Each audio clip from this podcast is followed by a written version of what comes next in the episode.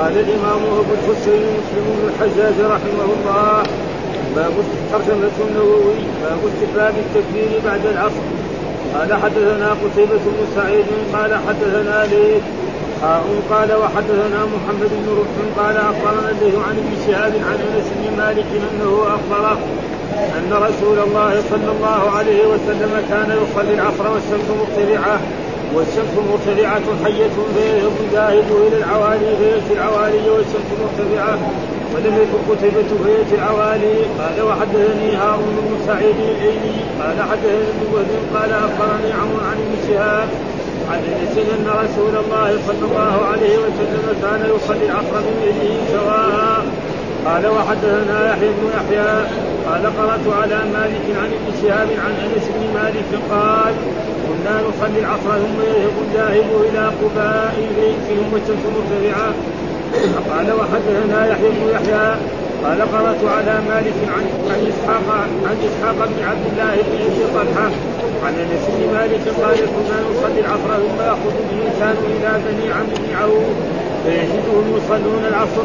قال وحدثنا يحيى بن أيوب ومحمد بن الصباح وقتيبة بن خديج قالوا حدثنا إسماعيل بن جعفر عن العلاء بن عبد الرحمن أنه دخل على انس بن مالك في داره بالبصرة حين انصرف من الظهر وداره بجنب المسجد فلما دخلنا عليه قال أصليتم العصر؟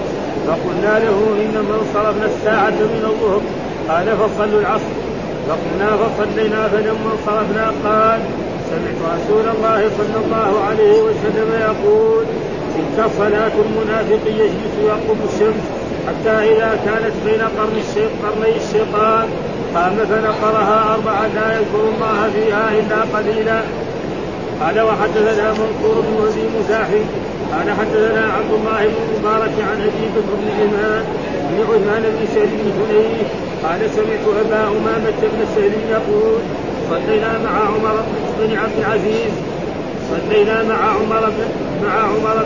مع عمر بن عبد العزيز ثم خرجنا حتى دخلنا على انس بن مالك فوجدناه يصلي العصر فقلت يا عمي ما هذه الصلاه التي صليت؟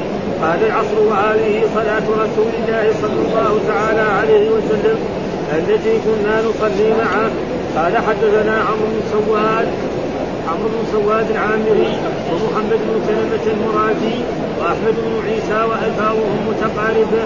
قال عمرو أخبرنا وقال الآخران حدثنا ابن وهب قال أخبرني عمرو الحارث عن يزيد بن أبي حبيب أن موسى بن سعد الأنصاري حدثه عن حفص بن عبيد الله عن أنس بن مالك أنه قال صلى لنا رسول الله صلى الله عليه وسلم العصر فلما انصرف أتاه رجل من بني سلمة فقال يا رسول الله إنا نريد أن ننحر شهرا لنا ونحن نحب أن تحضرها. قال نعم. فانطلقنا معه فوجدنا الشهور لم تنحر فنحرت ثم قطعت ثم قبح منها ثم أتنا قبل أن تغيب الشمس. وقال المرادي حدثنا ابن وهب عن ابن لهيعة وعمرو بن الحارث في هذا الحديث. قال حدثنا محمد بن مهران الرازي قال حدثنا الوليد بن مسلم قال حدثنا الأوزاعي عن ابن الشاشي قال سمعت رافع بن خديج يقول كنا نصلي العصر مع رسول الله صلى الله عليه وسلم ثم تنحر الجذور فتقسم عشر قسم ثم تطبخ فتؤكل لحما نضيجا قبل مغيب الشمس. قال حدثنا إسحاق بن إبراهيم قال أخبرنا عيسى بن يونس وشعيب بن إسحاق بن شقيق قال حدثنا الأوزاعي بهذا الإسناد أرى أنه قال كنا ننحر الجذور على عهد رسول الله صلى الله عليه وسلم بعد العصر ولم يقل كنا نصلي معه. قال وحدثني يحيى بن يحيى قال قرأت على مالك عن نافع عن ابن عمر أن رسول الله صلى الله عليه وسلم قال الذي تفوته صلاة العصر كأنما وتر أهله وماله. قال وحدثنا أبو بكر بن أبي شيبة وعمر الناقد قال حدثنا سفيان عن الزهري عن سالم عن أبيه قال عمرو يبلغ به وقال أبو بكر رفعه. وحدثني هارون بن سعيد العيني وله قال حدثنا ابن وهب قال أخبرني عمرو بن الحارث عن النساء عن سالم بن عبد الله عن أبيه أن رسول الله صلى الله عليه وسلم قال من فاته العصر فكأنما وتر أهله وماله وحدثنا أبو بكر بن أبي شيبة قال حدثنا أبو أسامة عن هشام عن محمد عن عبيدة عن علي قال لما كان يوم الأحزاب قال رسول الله صلى الله عليه وسلم ملأ الله قبورهم وبيوتهم نارا كما حبسونا وشغلونا عن الصلاة الوسطى حتى غابت الشمس. قال وحدثنا محمد بن أبي بكر المقدمي قال حدثنا يحيى بن سعيد قال وحدثناه إسحاق بن إبراهيم قال أخبرنا المعتمر بن سليمان جميعا عن هشام بهذا الإسناد. يكفى. أعوذ بالله من الشيطان الرجيم. بسم الله الرحمن الرحيم.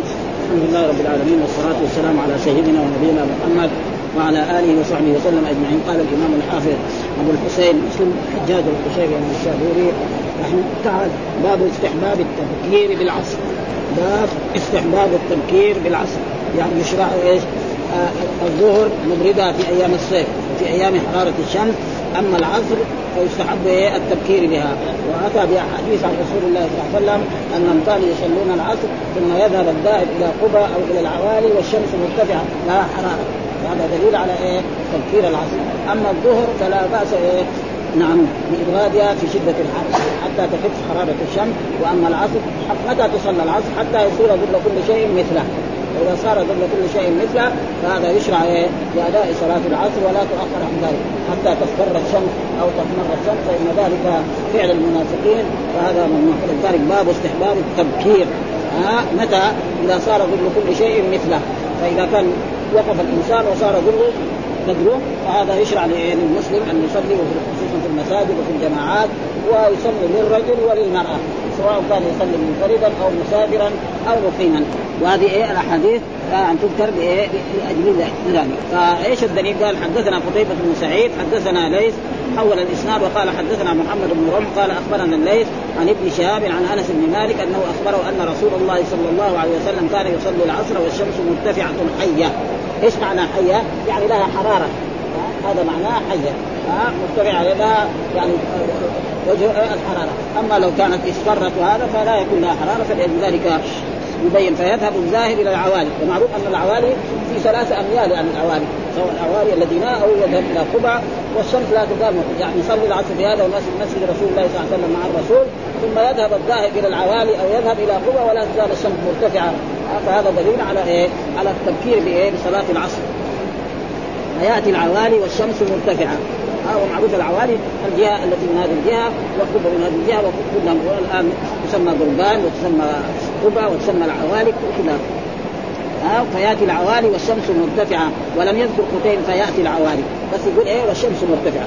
وكل شيء كل راوي يروي ما رواه عن شيء، هذاك روى إنه يذهب الذاهب إلى العوالي والشمس مرتفعة، هذا لا لم يأتي فيأتي العوالي. وهذا دليل على التبكير بصلاة العصر كما بوّب الإمام النووي. الحديث الثاني قال حدثنا هارون بن سعيد الأيلي حدثنا ابن وهب أخبرني عمرو عن ابن شهاب عن أنس أن رسول الله صلى الله عليه وسلم كان يصلي الظهر مثله سواء.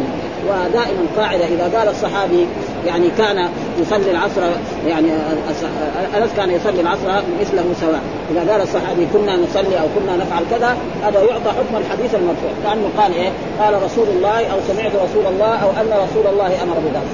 دائما إذا قال من السنة كذا أو كنا نفعل كذا على عهد رسول الله صلى الله عليه وسلم، هذا يعطى حكم الحديث المرفوع كأنه قال سمعت رسول الله أو قال رسول الله قال رسول الله أو إن رسول الله قال كذا، بمثله سواء. يعني مثل الحديث الأول أن الرسول كان يصلي العصر والشمس مرتفعة وكان يذهب الذاهب إلى العوالي ولا تزال الشمس مرتفعة، مثل الحديث الأول. الحديث الثالث قال حدثنا يحيى بن يحيى قال قرأت على مالك عن ابن شهاب عن أنس بن مالك قرأت على مالك عن ابن شهاب عن أنس بن مالك قال كنا نصلي العصر هذا.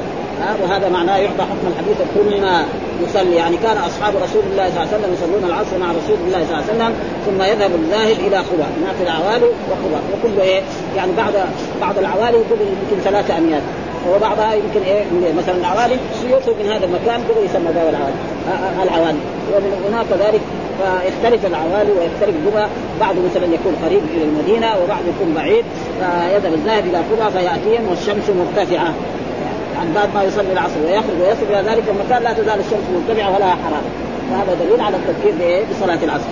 وحدثنا يحيى بن يحيى قال قرأت على مالك، ولا فرق بين قرأت على مالك أو حدثنا مالك أو أخبرنا مالك، كل بمعنى واحد.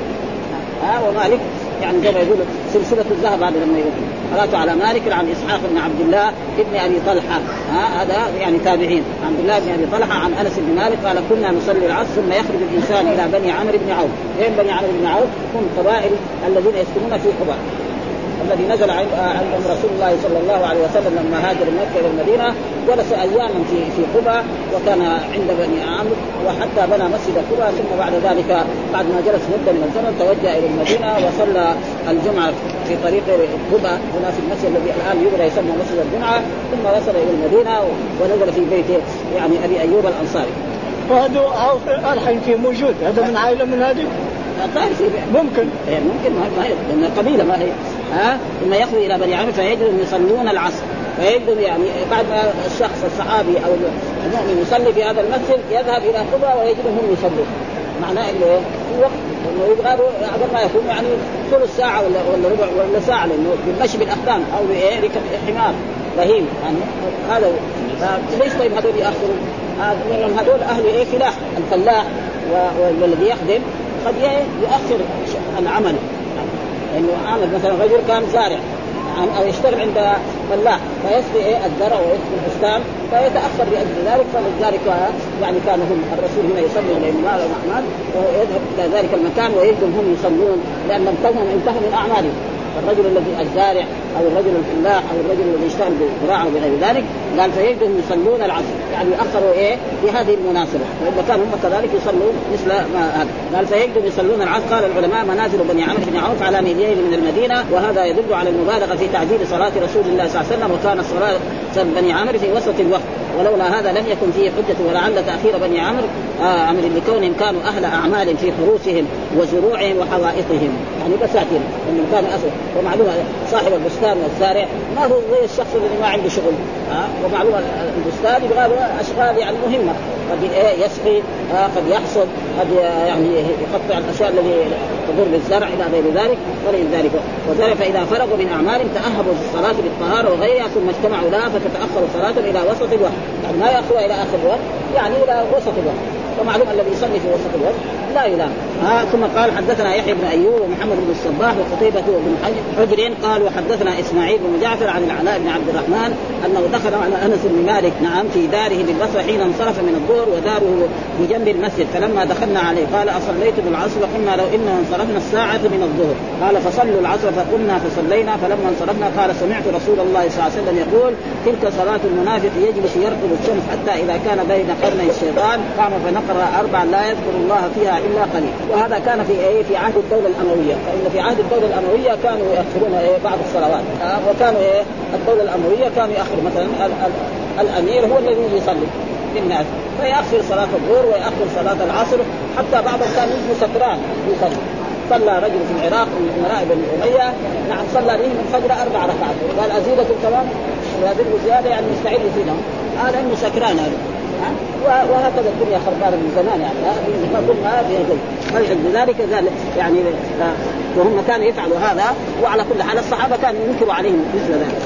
قال عن أنس بن مالك في داره بالبصرة والظاهر أن أنس بن مالك كان له عذر إما كان مريضا أو كان ذاك الوقت من صار يعني كبير في السن وكان ما يستطيع يحضر صلاة إنه كبر سنه وضعف جدا حتى أنه كان ما يستطيع يصلي ما كان يستطيع يصلي رمضان وكان يطعم وقد له الرسول صلى الله عليه وسلم ب3 دعوات اللهم أكثر ماله وولده وأدخله الجنة فهو يقول عن نفسه شاف يعني ماله كان كثير عنده بستان يثمر في السنة 2 مرات بساتين الناس تثمر في السنة 1 مرة وأولاده وأولاد أولاده وأحفاده فوق 70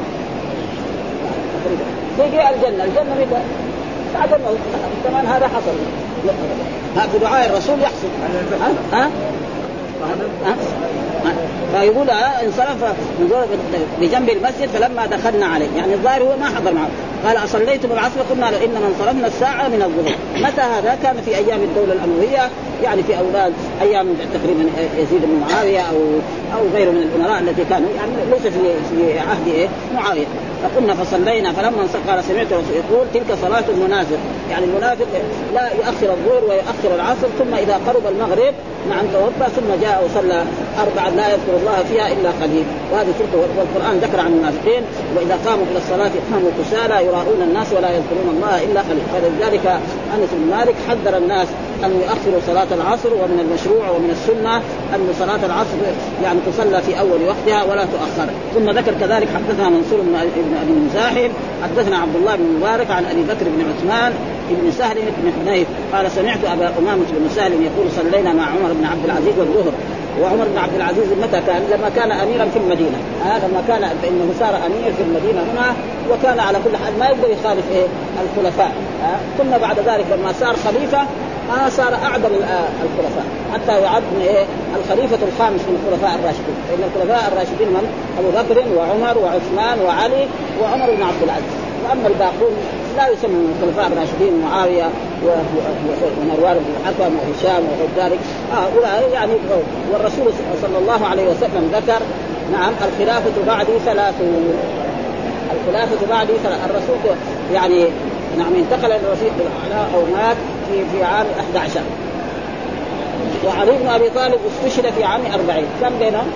30. هذا هو الخلاف. وبعد ذلك انتهت الخلافة بعد ذلك ملكا عدودا من ذاك الوقت إلى وقتنا هذا ملكا عدودا. ثم جاءت المصائب الثانية الجمهوريات أخذ طبعا الملوك يعني يمكن خير من الجمهوريات الحديثة هذه لأن فيها من الشر والله يعني قد قرأنا في كتب الحديث الزمان الانقلابات خليفة أو حاكم في قصر الملك يؤخذ وهجم عليه ليلا وما يجد ضحى إلا وقد قتل. أنا قرأت جملة كتب كان رأيت انقلابين في سوريا وقرأت يعني كنت قرأت لما كنت أقرأ هذه الكتب وهكذا جمع شو دحين هذه الأخبار في هذه الأيام إيش الأخبار على هذا الشيخ على هذا الحديث عمر بن عبد العزيز لا يعد من الخلفاء. لا هو يعني قال الخلافة بعد هذا أقول لكن كونه يكون خليفة من الراشدين ممكن هذا لأنه عدوه العلماء عدوا عمر بن عبد العزيز هو الخليفة الخامس. يعني الخلافة التي بهذا المعنى التي كانت هذه انتهت. هو جاب يعني قريبا ليها يعني ولذلك ما قعد إلا 2.5 الخلافة. أول ما يكون أخذ جميع الأموال لما كان أمير كان مترفه عنده من الأموال ومن الذهب لما صار خليفة أصبح رجل عادي جميع الأموال اللي كانت عنده وعند زوجته إذا كانت تبغى الزوجة اللي تعيش معها لازم جميع أموالها من الذهب ومن الفضة تسلم لبيت المال وإلا يطلقها على الصلاة. الناس ما يقولوا كلام كده ويأكلوا الدولة يعني فلذلك 2.5 خلاص راح. أما التانيين يأكلوا الناس ويأكلوا يبقوا إلى ما شاء الله. فلذلك كان هو بهذه الطريقة يعني وكان هو بحسب أمر الخلفاء لما كان في المدينة كان يؤخر صلاة العصر لذلك أنكروا عليه ذلك الظهر. ثم خرجنا حتى دخلنا على أنس بن مالك فوجدناه يصلي العصر فقلت يا عم الذي هو يعني سهل بن حنيفة هذا لأنه وهذا من عادة من الآداب أن الإنسان ولم يكن الإنسان الكبير عمه أبوه يقول له يا عم وهذا شيء اصطلاح معروف يعني قديما وحديثا ولا يزال أي إنسان يعني هذا بالغ أكبر منه يقول له يا عمي ولو لم يكن عمه أخ كبير. وهذا من الأدب ومن الاحترام ومن التوقير التي أمر به الآداب الإسلامية بها وإلا هو لم يكن عم ما هذه التي صلى قال العصر وهذه صلاة رسول الله صلى الله عليه وسلم التي كنا نصلي معه. أن الرسول كان يبكر بصلاة العصر ويجب على المسلمين أن يقتدوا برسول الله صلى الله عليه وسلم كما قال الله لقد كان لكم في رسول الله أسوة حسنة. فمن المستحب أن يعجل صلاة أما الظهر فإذا كان شديدة الحر فلا بعد إدراجها حتى تخف حرارة الشمس. هذا ما يريده الإمام مسلم بهذه الأحاديث. وحدثنا عمرو بن سواد العامري ومحمد بن مسلم المرادي وأحمد بن عيسى وألفاظ متقاربة. قال عمرو أخبرنا وقال الآخران حدثنا ابن وهب قال أخبرني عمرو بن الحارث عن زيد بن أبيب أن موسى بن سعد الأنصاري حدثه عن حفص بن عبيد الله عن أنس بن مالك أنه قال صلى لنا رسول الله صلى الله عليه وسلم العصر فلما انصرف أتاه رجل من بني سلمة بكسر اللام سلمة بكسر اللام فقال يا رسول الله إننا نريد أن ننحر جزورا لنا ونحن نحب أن تحفرها. قال نعم فانطلق وانطلقنا معه ووجدنا الجزور لم تنحر فنحرت ثم قطعت ثم طبخ منها ثم أكلنا قبل أن تغيب الشمس. وهذا دليل برضه يعني رجل يأتي إلى رسول الله صلى الله عليه وسلم ويقول عندنا جزور ومعلوم الجزور لم تنحر يبقى لها ثم بعد ذلك تسلخ ثم بعد ذلك يقطع اللحم هذا ثم بعد ذلك يطبخ ويأكل الرسول ويأكل أصحابه من ذلك. معناه مدة وحضورا في أيام الصيف ممكن، لأنه الآن نحن بنشوف هنا في المدينة بين صلاة العصر وصلاة المغرب في 3 ساعات. قبل شوية كان 3 ساعات، الحين أقل من 3 ساعات، يعني تقريبا يعني يمكن 3 ساعات من ذلك. يجي أوقات في أيام الشتاء بين أذان العصر وبين يعني تقريبا بين الأذان وبين المغرب 2:15. نخرج من صلاة العصر تقريبا 10:10، باقي كم؟ يعني 2 إلى 10. هو في بعض المرات مثلا في أيام الصيف 3 ساعات. فهذا الرجل يأتي إلى رسول الله صلى الله عليه وسلم ويقول نحن نريد أن نرحل جزورا ونريد أن تحضر معنا، فيذهب الرسول ويذهب إلى مكانه ونسلم يعني الجهة القبلتين. نعم، ويؤتى بالجزور وينحر، ثم بعد ذلك يسلخ، ثم بعد ذلك يوزع يقسم اللحم، ثم يطبخ فيأكل الرسول ويأكل أصحابه، ثم والشمس لم تغرب. وهذا دليل على تفكير الأحاديث، يعني كلها تدل على وأن هذا هو المشروع للأمة أن تقدم يعني تبادر إلى صلاة العصر. قال نعم.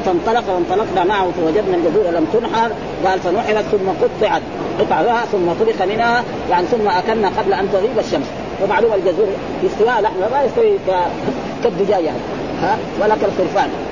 وقال المرادي حدثنا ابن وهب عن ابن لهيعة وعمر بن الحارث في هذا الحديث مثل ذلك، وابن لهيعة هذا ضعيف، ولكن في مثل هذه الأحاديث الذي يرويها البخاري أو مسلم البخاري ما شوف يعني، لكن ابن لهيعة فهذا معناه إنه إيش يعني عنده تدليس وحدثه صحيح يعني قبل منه. وحدثنا محمد بن مهران الرازي، حدثنا الوليد بن مسلم، حدثنا الأوزاعي عن أبي النجاشي قال سمعت رافع بن خديج يقول كنا نصلي العصر مع رسول الله صلى الله عليه وسلم ثم ننحر الجزور فتقسم 10 قسم ثم تطبخ ونأكل لحما نضيجا قبل مغيب الشمس، برضو مثل الحديث الأول. يعني يقول هذا وهذا ابن النجاشي اسمه تقريبا عطاء بن صهيب، اسمه ايه؟ عطاء بن صهيب مولى رافع بن خديج، ورافع بن خديج من أصحاب رسول الله صلى الله عليه وسلم من الأنصار. فكان ايه يعني ننحر الجزور فنقسم 20، يعني نقسم 10 أقسام، ثم بعد ذلك يعني تطبخ ثم نأكل منها، ثم والشمس لم تغيب قبل مغيب الشمس. وكذلك الحديث لبعض الحديث الأول حدثنا إسحاق بن إبراهيم، أخبرنا عيسى بن يونس وشعيب وإسحاق بن مشق قال حدثنا الأوزاعي بهذا الإسناد، غير أنه قال كنا ننحر الجزور على عهد رسوله. وهذا يعطى حكم الحديث، يعني الرسول لما نحر الجزور يعني على علم عند، وإلا يعني إذا كان الصحابي فعل شيء ما يكون كنا ننحر. وهذا دائما إذا قلنا كنا نفعل ذلك على عهد رسوله أو من السنة كذا يعطى حكم الحديث كنا ننحر الجزور على عهد رسول الله صلى الله عليه وسلم بعد العصر، ولم يقل كنا نصلي معه. فهذه كلها أحاديث تثبت أنه من المشروع ومن المستحب للمسلم أن يبكر بصلاة العصر وأن لا يؤخرها، لأن الشخص الذي يؤخر صلاة العصر يعني قد يلام في ذلك. ثم ذكر باب التغليظ في تفويت صلاة العصر، يعني باب الوعيد الشديد والحث على عدم تأخير صلاة العصر. إيش الدليل؟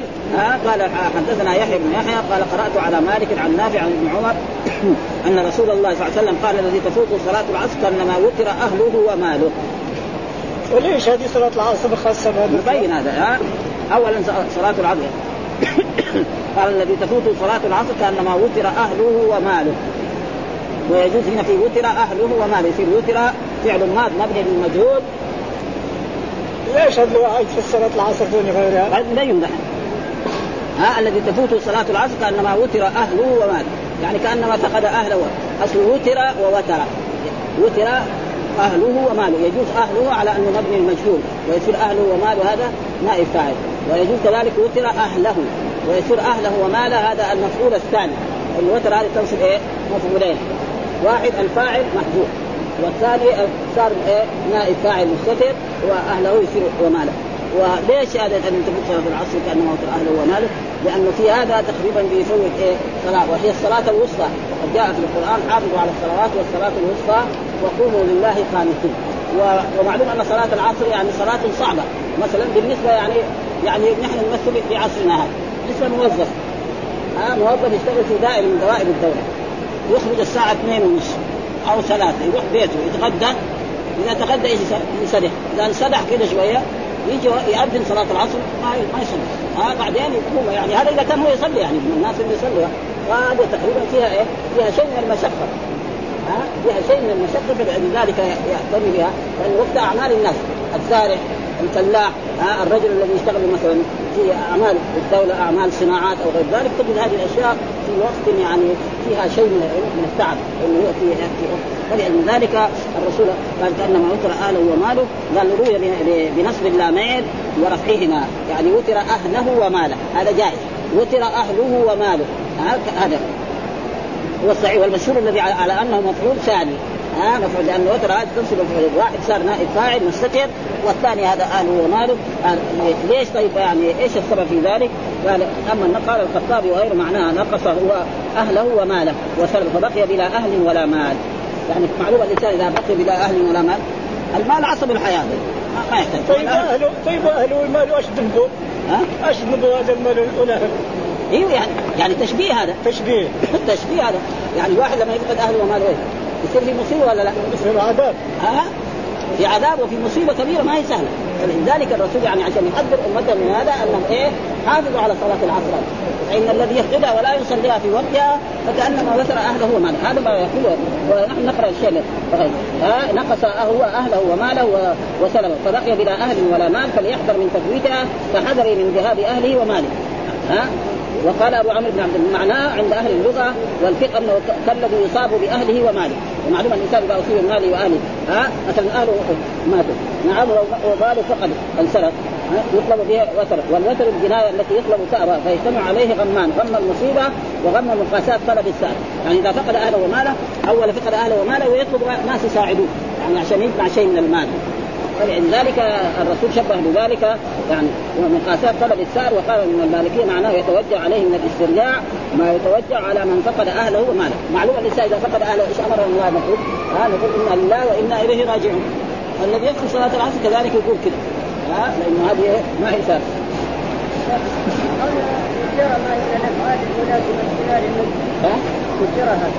الظاهر كده، الظاهر هو يعني ما أعرف وتر أهله، وتر أهله ما ذكر وتر يعني دائما ممكن ما لا وتر الشيء بمعنى فقده ما ذكر يعني.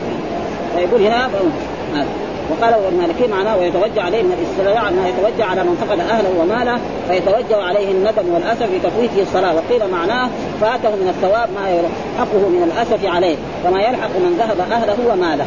قال القاضي عياض واختلفوا في المراد بفوات العصر فيها، وقال ابن وهب فمن لم يصليها في وقتها المختار، يعني ايش معناها؟ ما صلاها في وقتها بعدين راح صلاها. واما الذي ما يصلي مره هذا شيء ثاني، هذا الذي ما يصليها في وقت المختار فقد أهله وماله، واما الذي ما يصلي هذا عرف ما ادري ايش يصير اشد واشد. لذلك قال أن ما وتر أهله. ثم ذكر كذلك حدثنا أبو بكر بن أبي شيبة وعمرو الناقد قال حدثنا سفيان عن الزهري عن سالم عن أبيه قال عمرو يبلغ به، يعني الرسول هو الذي قال، وقال أبو بكر رفعه يبلغ به ورفعه. الحديث المرفوع ما قاله رسول الله صلى الله عليه وسلم، الحديث يقول يبلغه رسول الله صلى الله عليه وسلم، معناه الحديث المرفوع. إيش الحديث المرفوع؟ الذي قاله الرسول صلى الله عليه وسلم. الحديث الموقوف الذي قاله الصحابة، هذا معناه يعني مرفوع. لما نشوف هذا الحديث مرفوع معناه رفعه إلى رسوله، الرسول هو الذي قال هذا الحديث. والذي يقول موقوف يعني الصحابي فهمه من آية أو فهمه من حديث، هذا معناه حديث موقوف وحديث مرفوع، وهذا من مصطلح الحديث المعروف في يبلغ. قال أبو بكر رفعه. حدثني هارون بن سعيد الأيلي واللفظ له قال حدثنا ابن وهب أخبرني عمرو بن الحارث عن ابن شهاب عن سالم بن عبد الله عن أبيه وهو عبد الله بن عمر بن الخطاب أن رسول الله صلى الله عليه وسلم قال من فاتته العصر فكأنما وتر أهله وماله أو وتر أهله وماله. فالناس كلها يعني في الترهيب من الإنسان يؤخر صلاة العصر ولا يصليها في وقتها، وأن الذي أخر صلاة العصر ولا يصليها في وقتها يعني شبهه الرسول بمن فقد أهله وماله. ومعلوم أن الأهل إذا فقدوا يكون الإنسان في مصيبة عظيمة جدا، سواء الأهل سواء كانت الزوجة أو كان الأولاد أو المال، معروف أنه عصب الحياة. ولذلك تفسره بعضهم أنه الإنسان إذا فقد أهله ماذا مأمور بالاسترجاع، رجل ماتت زوجته أو ماتت أهله يقول إنا لله وإنا إليه. كذلك الذي تفوت صلاة العصر في جماعة المسلمين وفي وقتها يعني شبهه الرسول بهذا، ولهذا يحذر أمته عن ترك صلاة العصر. وسيأتي أحاديث أن الصلاة الوسطى التي قال عنها حافظوا على الصلوات والصلاة الوسطى وقوموا لله قانتين. ما هي الصلاة الوسطى؟ أصح الأقوال أنها صلاة العصر، لأن الرسول فسرها بذلك. وإن كان بعض من العلماء يقول أنها صلاة الصبح، وبعضهم يقول أنها صلاة الظهر، وبعضهم يقول صلاة المغرب، وبعضهم يقول صلاة العشاء. ولكن الصحيح هذا الذي يعني إذا جاء نهر الله بطل نهر غيره. الرسول قال شغلونا عن الصلاة الوسطى صلاة العصر، حديث كده. فما بعد، وإن كان يعني بعض الكتب المالكية يقول أنها صلاة الصبح، وما في شك أن صلاة الصبح صلاة مهمة. يعني صلاة واحد نايم يقوم من النوم ويتوضأ ويذهب إلى المسجد يصلي، هذا سهل. هذا هنا خاص في وقت البرد، وقت البرد. نعم يعني هذه الصلاتين مهمة جدا. وصلاة العشاء كمان جاء في أحاديث أثقل الصلاة على صلاة العشاء وصلاة الفجر، ويعلمون ما فيهما لأتوهما ولو حبوا. هذا معها. فإذا الصلاة مهمة جدا، فصلاة الصبح وصلاة العصر وصلاة الفجر يعني والعشاء كذلك مهمة، لأن أسهل الصلاة عن من فكأنما وتى هو ما له، ويقول هذا أفضل من المبني المجهول. يعني وتر أهله وما وتر أهله وما له، فيصير أهله وما له هذا وتر يعني بالمبني المجهول. يعني وتر أهله وما له، فوتر فعل الماضي المجهول، والفاعل نائب الفاعل هو المفعول الأول، وأهله هذا المفعول الثاني، وما له معطوف عليه. ولو قال وتر أهله وما له يصير أهله وهذا هو نائب الفاعل، ممكن يعني. ثم ذكر باب الدليل لمن قال الصلاة الوسطى هي صلاة العصر. يعني فيه دليل، بعض العلماء يقول لا أنها صلاة الصبح. طيب فإذا صار خلاف فإن تنازعتم في شيء فردوه إلى الله وإلى الرسول. جاء حديث عن رسول الله صلى الله عليه وسلم أن الرسول لما يعني في غزوة الخندق الرسول ما صلى العصر حتى كانت أن تغرب الشمس، وقال شهرون عن الصلاة الوسطى صلاة العصر ملأ الله بيوتهم وقبورهم نارا. وكان كذلك بعض الصحابة لم يصلي، منهم عمر بن الخطاب رضي الله تعالى عنه. ثم بعد ذلك الرسول نزل إلى بطحاء، بطحاء معروف يعني يصلح سور أبو جود هذا، وتوضأ الرسول وتوضأ أصحابه، ثم صلوا أول العصر، ثم بعد ذلك صلوا المغرب. يعني صلوا العصر والمغرب بعد غروب الشمس، وهذا هو الحكم الصحيح. أما فاتته صلاة يصليها يعني إذا ذكرها أو إذا ذكرها لازم ويصلي الأولى قبل الثانية. ما يصلي مثلا أنه فاتته صلاة الظهر والعصر يصلي أول الظهر ثم العصر، فاتته صلاة العصر والمغرب يصلي هذا اللازم. ولذلك الرسول صلى أول العصر، ولما انتهى منها صلى المغرب، وكلها كانت بعد صلاة المغرب. ذلك الصلاة الوسطى، وإن كان بعض العلماء يرى أنها صلاة الفجر، لكن الأحاديث الصحيحة يعني تبين أنه صلاة. إيش الدليل؟ قال يعني حدثنا أبو بكر بن أبي شيبة حدثنا أبو أسامة عن هشام عن محمد عن عبيدة عن علي قال لما كان يوم الأحزاب وهو غزوة الخندق، وكانت في السنة الرابعة والسنة الخامسة، قال رسول الله ملأ الله قبورهم وبيوتهم نارا. يعني ملأ الله قبورهم قبور الكفار والمشركين الأحزاب يعني أبو سفيان ومن كان نارا، كما حبسونا وشغلونا عن الصلاة الوسطى، شغلونا عن الصلاة حتى غابت الشمس، والمراد بها العصر. فلذلك يعني هذه يدل على أن صلاة العصر مهمة جدا. وحدثنا محمد بن أبي بكر النقدبي حدثنا يحيى بن سعيد حول الإسناد وقال حدثنا إسحاق بن إبراهيم أخبرنا المعتمر بن سليمان جميعا عن هشام بهذا الإسناد. يعني قال الرسول كذلك يعني ملأ الله قبورا وبيوتا نارا كما حبسونا وشغلونا عن الصلاة الوسطى حتى غابت الشمس. وثم بعد ذلك الرسول نزل إلى بطحاء وتوضأ الصحابة، وكان من جملتهم عمر بن الخطاب، وصلوا أولا العصر ثم بعد ذلك صلوا المغرب. وحدثنا محمد بطحاء فين؟ الآن السيل أبو جيد، هذا السيل هذا كان السيل يجري فيه، كان المدينة هذا لما يجي هذا السيل يعني كان يجري، والآن ما في الأمطار ويمشي من هنا ويمشي على الناس بنوا في نفس المسير بنوا بيوتهم، كانوا ثلاثة أمطار ما في ولا شيء، سبوا يعني من فوقهم ساووا يعني سجود فوقها. ولكن أمام لأنه كثير ما يعني قلنا هنا قبل سنوات جاء سين هنا هنا السودان سين أبو جيدة وتعثرت يعني كثير من المسار. بعض الناس اللي كانوا في جوا خرجون بحق الفران يعجن فيه العجين حق هذا. وكان الشيخ بن باز كذلك كان أول ما في الجامعة في المشرفية خرج لقد في الجامعة أيام وقتال السين يعني ما هو يعني في الآن الجامعة لا تم أكثر من 30 سنة لأن فتحت عام 81 الآن 30 سنة دحين الجامعة الإسلامية واحد يشوف مثلا يعني قريب يعني واحد يشوفها الآن لها 32 سنة وجامعة الملك سعود يعني تقريبا لا أكثر من هذا السنوات تجري يعني واحد الحين لو يفكر يعني يعرف المدينة هنا متى فتحت الجامعة الإسلامية يعني يشوف أنها قريب لو نظر إلى هذا 32 سنة. وقال حدثنا محمد كذلك بن مسنى ومحمد بن بشار قال ابن مسنى حدثنا محمد بن جعفر حدثنا شعبة قال سمعت قتادة يحدث عن أبي حسان عن عبيدة عن علي قال قال رسول الله صلى الله عليه وسلم يوم الأحزاب يوم الخندق شغلونا عن الصلاة الوسطى حتى آبت الشمس حتى رجعت الشمس يعني غابت معنا ملأ الله قبورهم وبيوتهم أو بطونهم شق شعبة في البيوت والبطون والبيوت كله جاهز بيوتهم ولما شق قال بيوتهم وبطونهم ففي هذا دليل على يشغل ومحل الشاهد عن الصلاة الوسطى هي صلاة العصر. وحدثنا محمد بن مسنى حدثنا ابن عدي عن سعيد عن قتادة بهذا الإسناد وقال بيوتهم وقبورهم ولم يشك ما قال بطونهم هذاك ما عنده هذاك عنده شك جاء للنصين وهذا لم يشك قال لا بيوتهم وقبورهم ولم يشك. وحدثنا كذلك أبو بكر بن أبي شيبة وزهير بن حرب قال حدثنا وكيع عن شعبة عن الحكم عن يحيى بن الجزار عن علي قال حدثنا عبيد الله بن معاذ قال حدثنا أبي حدثنا شعبة عن الحكم عن يحيى سمع عليا يقول قال رسول يوم الأحزاب وهو قاعد على فرقة من فرق الخندق يعني على طرف من طرف الخندق شغلونا عن الصلاة الوسطى حتى غابت الشمس ملأ الله قبورهم وبيوتهم نارا. وضع الأحاديث كلها بهذا المعنى. فكذلك قال حدثنا أبو بكر بن أبي شيبة وزهير بن حرب وأبو قريب قالوا حدثنا أبو معاوية عن الأعرج عن مسلم بن صويح عن شطيب ابن شكل عن علي قال قال رسول يوم الأحزاب شغلونا عن الصلاة الوسطى صلاة العصر ملأ الله بيوتهم وقبورهم نارا ثم صلاها بين العشاءين يعني بعد غروب الشمس المغرب والعشاء بين العشاء ايش هو المغرب والعشاء يعني صلاها بعد ما فاته وهذا هو حدثنا والسبب ايش شغله انه في ذلك الوقت ما جاءت صلاة الخوف يعني لم تشرع صلاة الخوف في ذلك الوقت والا بعد ذلك جاء في صلاة الخوف.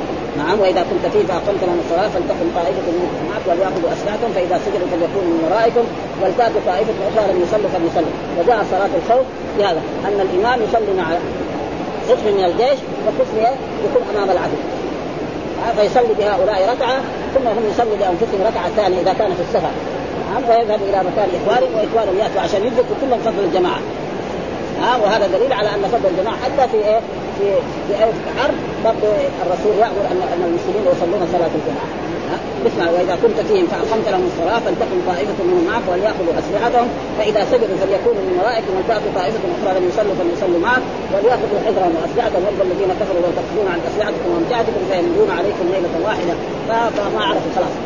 وهذا في ذلك الوقت لم تضرب صلاته إلا لو فرضت صلاة الخوف جاء في آن صلوا رجالا أو ركبانا فإذا اشتد الحرب هو ماشي يصلي وإذا واحد أراد يضرب بالسيف يضرب بالسيف ولا شيء هو راكب بيته ولا هو يتكلم. صلاة الخوف لا يعني هو سيأتي يعني كتاب وصلاة الخوف خاص يعني. وهنا كذلك حدثنا عمرو بن سلام الكوفي أخبرنا محمد بن طلحة الياني عن يزيد عن زبيد عن مرة عن عبد الله قال حبس المشركون رسول الله عن صلاة العصر حتى احمرت الشمس أو اصفرت فقال رسول الله شغلونا عن الصلاة الوسطى صلاة العصر مرأ الله أجوافهم وقبورهم أو قال حشى الله أجوافهم وقبورهم نارا. فكل الحديث يعني بهذا المعنى وهذا كله دليل على أن صلاة الوسطى لها شأن أسباب. وقال حدثنا يحيى بن يحيى التميمي قال قرأت على مالك عن زيد بن أسلم عن القعقاع بن حكيم عن أبي يونس مولى عائشة أنه قال أمرتني عائشة أن أكتب لها مصحفا يعني كذلك يكتب لها مصحف وقال إذا بلغت هذه الآية فأخبرني ويحافظ على الصلاة والصلاة الوسطى. فلما كتب المصحف من أول الفاتحة إلى هذه الآية آذنا يعني أعلميني يعني يقول لا أعلمني إذا وصلت هذه الآية فأعلمني فأعلمها فأملك عليه حافظ على الصلاة والصلاة الوسطى وصلاة العصر. وهذه شوية فيها ولكن هي قراءة شاذة ما هي من القراءات السبعة. أي صلاة العصر ما هي مصطفى. صلاة العصر ما هي مصطفى. إيه يعني بهذا إن العصر يقتضي المغايرة. يعني العلماء كده يقولوا يقتضي المغايرة وهي صلاة ما هي من الصلاة السبعية ما هي من القراءات السبعية.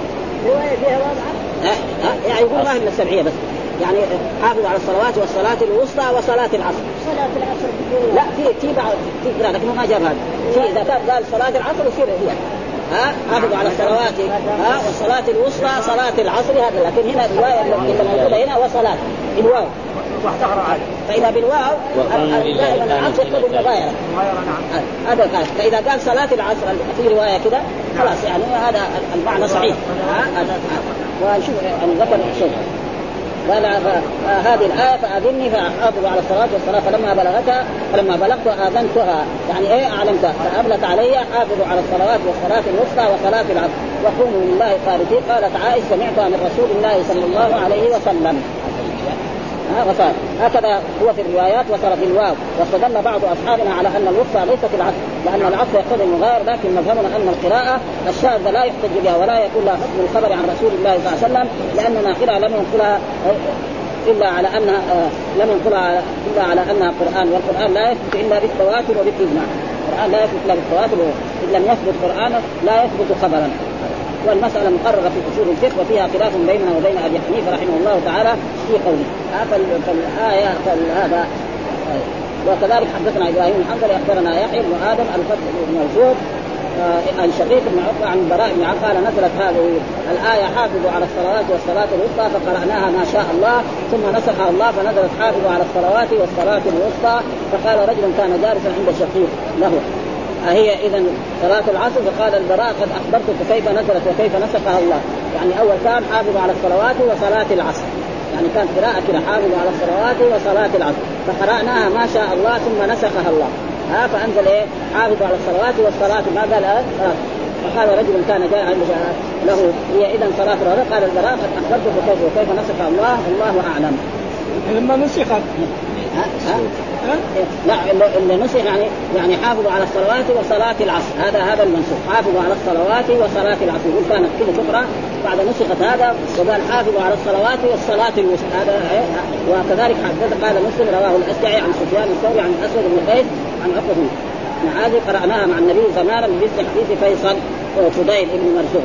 حدثنا أبو غسان المصنعي ومحمد بن مسنى عن معاذ بن هشام قال أبو غسان حدثنا معاذ بن هشام حدثني أبي عن يحيى بن أبي كثير قال حدثنا أبو سلمة بن عبد الرحمن عن جابر بن عبد الله أن عمر بن الخطاب يوم الخندق جعل يسب كفار قريش فقال يا رسول الله ما كنت أصلي العصر حتى كادت أن تغرب الشمس. فقال رسول الله صلى الله عليه وسلم نعم والله إن صليتها وإن هنا بمعنى ما يعني ما صلت. يعني عمر يقول أنا ما كنت أصلي حتى غربت الشمس يقول له رسول كذلك أنا ما صليت أو إذا كان أنت ما صليت الرسول ما صلى مثلا جاء له إن صليت يعني ما صليت ودائما إن تأتي تارة بمعنى النفي إن عندكم من سلطان بهذا إيش معنى يعني ما عندك كثير يعني ولذلك اللغة العربية مرة إن تكون شرطية مرة تكون منافية مرة تكون زائدة أبدا ولكن الإنسان يفهم من هذا إن عندكم من سلطان ما يمكن يكون هنا إن مثلا شرطية ولا إن مخفف من الثقيلة تيجي مخفف من الثقيلة طبعا تيجي تدخل على الفعل الناسخ وإن وجدنا أكثرهم لفاسقين إن كانت لكبيرة. ففي قواعد بهذا يقدر طالب العلم يفهم يفرق وإلا هي شكل واحد الصورة الهمزة والنور ساكن إن عندكم من سلطان ما يقول إن شرطية هنا أبدا لأنه ما في فعل الشرط. ثم صلى بعدها المغرب قال وتوضأنا فصلى رسول الله العصر بعدما غربت ثم صلى بعدها المغرب. وكذلك حدثنا أبو بكر بن أبي وإسحاق بن إبراهيم قال أبو بكر حدثنا وقال إسحاق أخبرنا وكيع عن علي بن مبارك عن يحيى بن أبي كثير في هذا الإسناد بمثله. فهذا مهم صلاة العصر جدا. الحمد لله رب العالمين وصلى الله وسلم على نبينا محمد.